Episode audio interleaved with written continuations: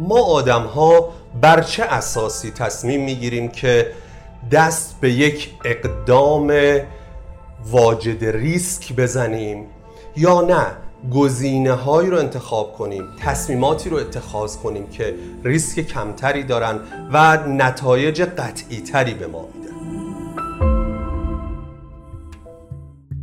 طبیعتا در تصمیم گیری عوامل متعددی دخیل هست. اما آیا ممکنه شیوه ارائه نحوه پرزنت کردن و زبان بیان گزینه ها در تصمیم انسان ها نقش داشته باشه؟ این پرسش بزرگ دستمایه یکی از تحقیقات علمی بسیار بسیار مؤثر و مشهور قرن بیستم شد.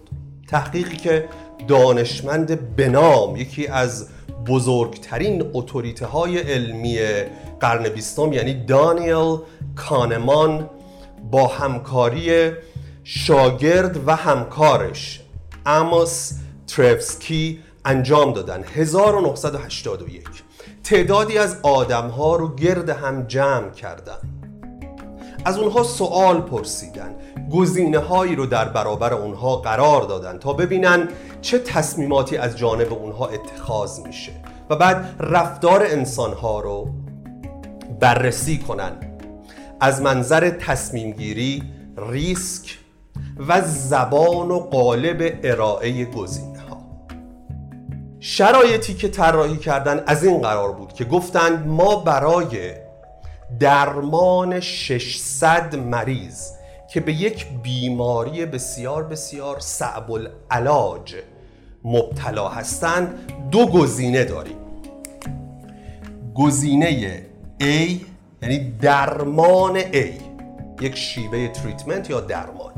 گزینه B درمان A درمان B. خواهیم ببینیم که شما کدوم رو انتخاب می‌کنید. حالا ببینیم که به چه صورت اینها رو پرزنت کردن. در حالت اول قالبی که استفاده کردن. گفتمانشون گفتمان مثبت بود. به این صورت که گفتن ما در این 600 بیمار اگر درمان A رو به کار ببریم دویست نفر زنده میمونن. اگر درمان B رو به کار ببریم. 33 درصد احتمال وجود داره حدود 33 درصد که 600 نفر زنده بمونن و حدود 66 درصد. یعنی بحث یک سوم دو سوم هست حدود 66 درصد احتمال وجود داره که هیچ کس زنده نمونه. این حالت اول زبان مثبت بود که از زنده موندن افراد صحبت شد.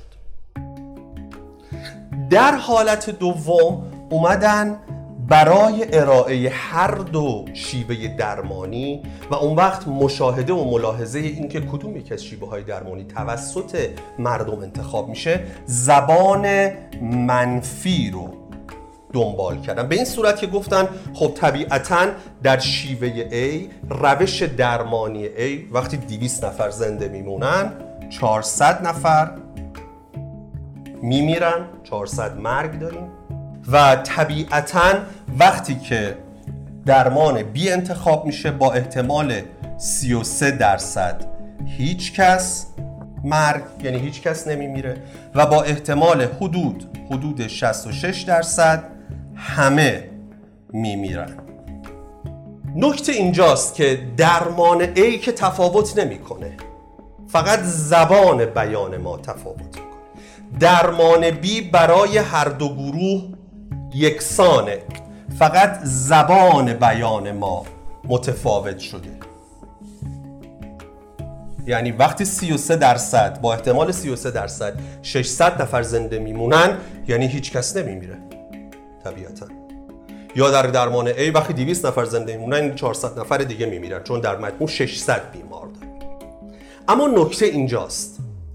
به طور شگفتانگیزی کانمان و همکارش مشاهده کردند که در حالت بیان مثبت و بیان منفی انتخاب اکثریت آدم ها با هم متفاوته. به این صورت که زمانی که زبان بیان مثبت بود اکثریت آدم ها درمان A رو انتخاب کردن. زمانی که به این شیوه پرزنت شده بود. بیان مثبت. گفته بودم بین A و B شما کدوم انتخاب می‌کنید اگه درمان A رو انتخاب کنی 200 نفر قطعا زنده میمونن درمان B رو انتخاب کنی خب احتمالیه. ریسک توش هست.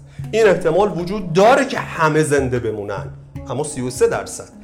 این احتمال هم احتمال بزرگتریه شانس بالاتریه که هیچ کس هم زنده نمونه حتی همین 200 نفر. در این شرایط اکثریت آدم ها حدود 72 درصد رفتن سراغ درمان A. اما زمانی که بیان و گفتمان و discourse و قالب ارائه منفی شد همون اکثریت رفتن سراغ درمان B. با اینکه A و B A و B ترجیحشون نسبت به همدیگه یکسانه. در هر دو حالت A A هست و B B هست. پس چه اتفاقی میفته که در حالت اول اکثریت A رو انتخاب می‌کنن و در حالت دوم اکثریت B رو انتخاب می‌کنن؟ این شد که نظریه اصطلاحا تحت عنوان prospect نظریه prospect یا prospect theory رو ابداع کردن و گفتن که وقتی بیان ما مثبت هست وقتی present ما در زبان مثبت هست آدم ها میرن سراغ گزینه امنتر یا safe option option ی که safe ه دیگه من حداقل اینجا به قطعیت می‌دونم که 200 نفر زنده میمونن. ریسکی هم نداره. مشخص 200 نفر. خب طبیعتا 400 نفرم میمیرن. اما زمانی که بیان منفی شد آدم ها دست به ریسک زدن. ریسک کردن که شاید بتونن همه رو نجات بدن. اما شاید هم هیچ کس زنده نمونه. و از اینجا مقوله تحت عنوان framing effect یا اثر فریم بندی اثر قالب بندی تأثیر نحوه چارچوب بندی ارائه گزینه ها بر تصمیم گیری مشخص شد. یعنی شما چطور فریم میبندی چطور قالب بندی می‌کنی با چه بیان و زبانی گزینه ها و آلترناتیو ها رو به آدم ها ارائه میدی در انتخابشون تأثیر گذاره نه فقط ارجحیت اونها نسبت به همدیگه به لحاظ منطقی و عقلانی. پس اگر میل ما و خواسته ما اینه که آدم ها دست به ریسک نزنن. طبیعتا زبان مثبت کارکرد داره. اگر خواسته ما اینه که آدم ها رو سوق بدیم به سمت ریسک کردن زبان منفی بیشتر موثره. این پژوهش زمین ساز اندیشه متفاوتی در حوزه اقتصاد و البته رفتارشناسی شد. در سال 2004 دانیل کانمان وقتی که دیگه همکارش رو از دست داده بود یکی و تنها این جایزه رو گرفت جایزه نوبل اقتصاد رو. و البته اونجا یاد کرد از آقای تروسکی و گفت که این جایزه متعلق به هر دوی ماست. او فوت کرد و از دنیا رفته. و همین تحقیق کانمان و همکارش رو تبدیل به بزرگترین اقتصاددان و یا بخشی از دو نفر از بزرگترین اقتصاددانان قرن بیستم کرد. همچنان هم از این چارچوب بندی ها استفاده میشه و پژوهش های علمی متعددی سوار بر شانه های این تحقیق بزرگ و جدی شدند و این تحقیق رو ادامه دادن و نتایج جالبی هم گرفتن که معید و مثبت همین نتایج بود. از غذا خیلی از افراد در حوزه های مختلف چه در فعالیت های اجتماعی چه در زمینه های مرتبط با کسب و کار و چه در عالم سیاست و حوزه های دیگر اجتماعی از این دستاورد علمی بهره می‌برند. یک نکته هم اینجا اما قابل ذکره که اگر ما می‌خوایم این ارجحیت این قرض یا بایس رو یعنی تاثیر زبان و گفتمان بر تصمیم گیری رو کمرنگ کنیم و اجازه بدیم که آدم ها بدون تأثیر پذیری از فریم بندی مثبت و منفی تصمیم بگیرن.